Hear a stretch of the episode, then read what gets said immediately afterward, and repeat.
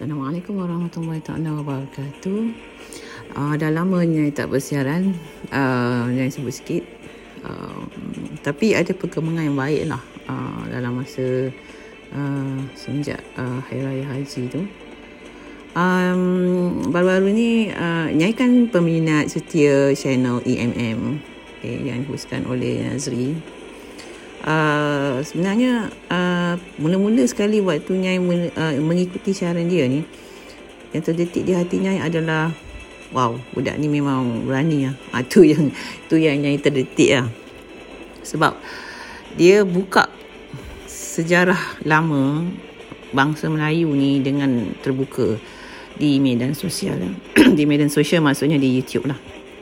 Okay, uh, jadi uh, ni tengok perkembangan dia daripada beberapa orang pengikut sekarang dah menjadi beratus ribu pengikut. Uh, satu impak yang sangat besar. Uh, cuma Nyai nak uh, memberi sedikit ulasan tentang penelusuran ilmu kaedah macam ni lah. Okay. Memandangkan Nyai pun ada sedikit pengalaman dan juga uh, Nyai juga seorang yang sangat cinta ke ilmu dan menelusuri ilmu secara kaedah yang uh, akademik. Ya, jadi saya nak mungkin memberi sedikit um, pendapat lah. It's just for own, my own reminder juga. Bila kita uh, berkecimpung dalam ilmu batin ni, dia sebenarnya kita bermain dengan alam. Kita bersahabat dengan alam maya. Alam yang ada dalam hidup kita dunia adalah dunia. Alam semesta adalah alam semesta. Seperti juga cintanya Puteri Gunung Ledang kepada Tok Tuah. Uh, dia cinta dinda seluas maya. Kan dia lupa kan kata Tok Tuah. Seluas maya tu maksudnya seluas alam. Dia bukan setakat dunia saja tau. Dia melampaui alam eh melampaui dunia. Kasih sayang dia tu Makanya mungkin dipercayai cinta Gunung Ledang, uh, Puteri Gunung Ledang ni dengan Tok Tuah pun bukanlah cinta biasa. Kalau cinta Nur, Siti Nurhaliza tu kata bukan cinta biasa, bukan cinta di atas kertas, uh, mungkin macam itulah. Tetapi cinta mereka adalah cinta yang di luar daripada dunia ini. Okay, tu ada topik lain pula lah. Um, okay, jadi bila kita bermain dengan keilmuan yang melampaui dunia, maka kaedahnya juga adalah berlainan. Kaedah yang kita perlu terima adalah kaedah batin yang mana sebenarnya bukan semua orang lah dapat kelebihan ini. Jadi yang anggap uh, Nazri ini dia istimewa lah dalam konteks ini ya. Sebenarnya ada lagi ramai lagi orang yang sedemikian yang macam dia ni tapi mereka ini tersembunyi jadi ini adalah mungkin satu bibit pembukaan kepada ilmu yang sedemikian. Yang mana sebenarnya bangsa kita ni memang sudah lama ada benda ni tapi tidak diuar-uarkan dan terkubur atau ter terbeku, terjumut dan sebab tu dengannya lah oleh bangsa-bangsa lain lah kan kita faham sejarah kita. Jadi sebab tu yang anggap Uh, channel beliau ni adalah amat, amat istimewa dan satu gerakan yang sangat berani. Sangat berani sampai meremang bila yang cakap perkataan berani ni. Okay, um, ia menuntut satu pengorbanan dan komitmen yang sangat tinggi yang sebenarnya uh, yang Nyai boleh kongsi ia melibatkan jiwa raga sebenarnya. Jadi kita bermain dengan ilmu ni kita berjuang. Pejuang ilmu ni bukan calang-calang ya kita berjuang dengan tinta di kaedah ala uh, dunia ni tetapi di kaedah batin kita juga berjuang dengan nyawa sebenarnya. Um, dan Nyai percaya bangsa Melayu ini dia hidup dengan dua pasak iaitu zahir dan batin. Dia tidak boleh wujud hanya dengan zahir saja. Um, inilah sebenarnya kekuatan bangsa kita dan inilah sebenarnya konsep ataupun matlamat ataupun fokus kepada uh, host channel EMM ni lah yang mana yang amat-amat hargailah ke ke apa orang kata ketelatenan dia lah kalau jauh cakap telatennya dia tu dia buat sesaluran itu kan okay. Maka sebagai pendengar atau sebagai penonton channel beliau ni saya rasa kita pun mesti membuka juga pintu tanggapan ilmu yang sedikit berbeza daripada ilmu kaedah arus perdana. Iaitu kita mesti buka hati kita dan cuba orang kata ketuk pintu ataupun deria yang keenam itu. Our sixth sense okay? Sebab benda ni benda batin. Kalau benda kalau ilmu tu signal ni batin kita tidak tanggap secara batin ni rasa uh, isyarat yang sepatutnya timbul tu tak timbul. Dia fizik tau uh, dia ada gelombang yang bila bertemu dua gelombang tu dia makin membina dia makin besar dan ada ada juga gelombang yang bertemu antara satu sama lain dia memusnahkan satu sama lain. Nai dah tak ingat dah apa istilah dia sebab dah tinggalkan fizik lama kan. Ha, tapi bila tanya kalau tanya anak kita yang belajar fizik tu dia boleh terangkan lah. Jadi dalam pembawaan ilmu sedemikian Nyai rasa Nazri akan berjumpa dengan follower-follower yang ada isyarat yang memusnah dan juga follower-follower yang ada isyarat yang membina So positive plus positive, it will be, it will be very positive. Uh, positive plus negative, it will, will be destructive. Okay, satu konstruktif, satu destruktif. Jadi tengoklah yang mana datang, yang mana pergi. Ya. Macam tu lah dia datang, pergi, datang, pergi. Ya. Jadi kita kena reda lah benda ni. Uh, so, of course, satu lagi syarat untuk menikmati ilmu sebegini adalah uh, satu pembukaan minda yang sangat luas seluas alam semesta ini. Okey.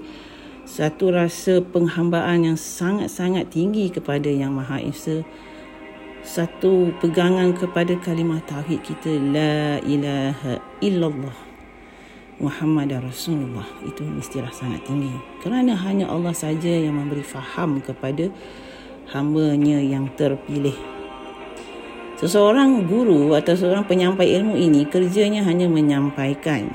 Tetapi yang memberi faham hanyalah yang mempunyai ilmu itu ya Allah iaitu Allah Subhanahu wa taala.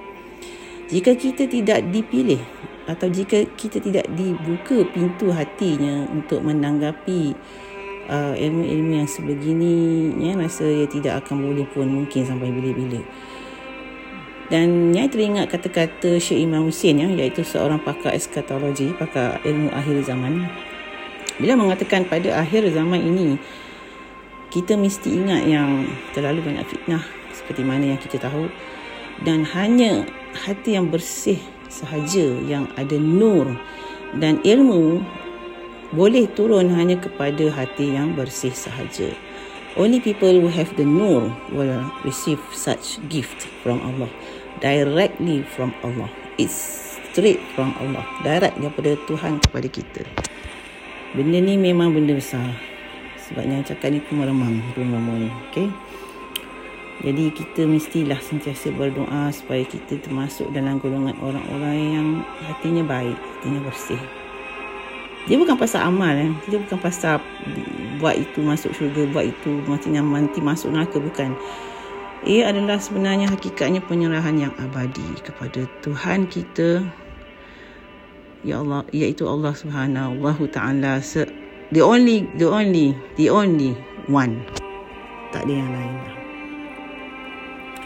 maka um, untuk mencapai hasrat itu ada dua syarat satu kita mestilah seorang yang sangat-sangat beradab itu syarat nombor satu.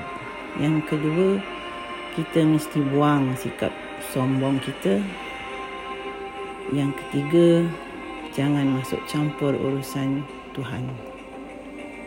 Ini adalah tiga-tiga mutiara ini yang kutip daripada pemerhatian Nyai dan juga pengajian Nyai dalam uh, pengajian berkitab lah. Sebelum Nyai belajar kitab ni, menadah kitab ni walaupun baru mula lah bukanlah lama sangat pun menadah kitab kan tapi Nyai tak faham tapi Nyai faham sekarang memang memang sebenarnya adab ni sangat penting.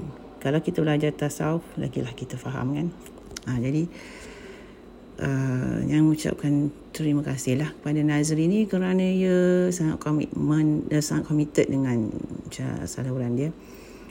Jadi faham uh, seseorang yang uh, dalam aliran ni juga ada agak berkeseorangan. Eh. Kita kita tidak boleh sangat berkecoh-kecoh lah seperti uh, YouTuber yang lain lah yang rasa sebab uh, benda ni eksklusif dan sangat-sangat privilege. Maka sebab itulah mungkin beliau membuka channel yang ada keahlian. Ya. Uh, tapi itulah cabarannya adalah yang mendatang itulah.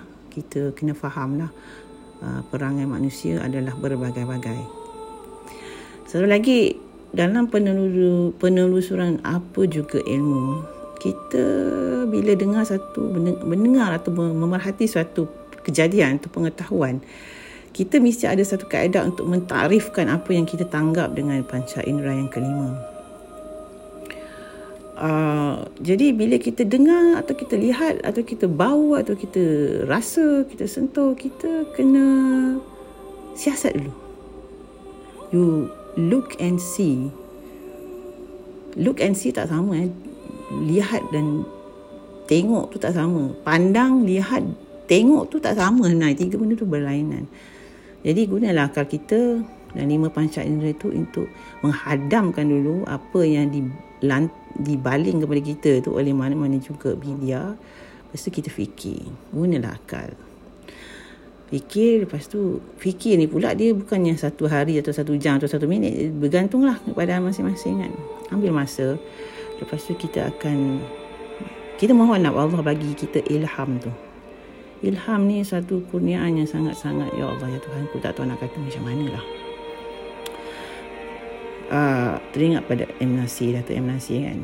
Dia dulu pernah rasanya anak dia ke ada nama Ilham tapi Ilham ni satu benda yang magical magic lah. Satu benda yang satu benda yang uh, keramat lah padanya.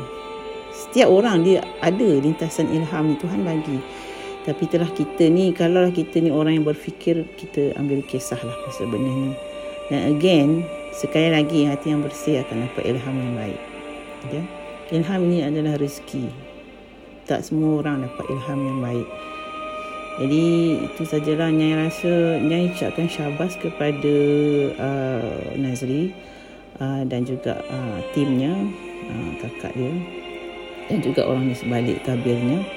Ah, diucapkan selamat uh, terus berkarya dan dikuat minta dikuatkan zahir dan batin dan insyaallah followers followers pun sering mendoakan. Agar kita sama-sama berdiri dan berjuang dalam perjuangan ini lah yang sangat besar ini. Perjuangan ilmu. Okey, Assalamualaikum.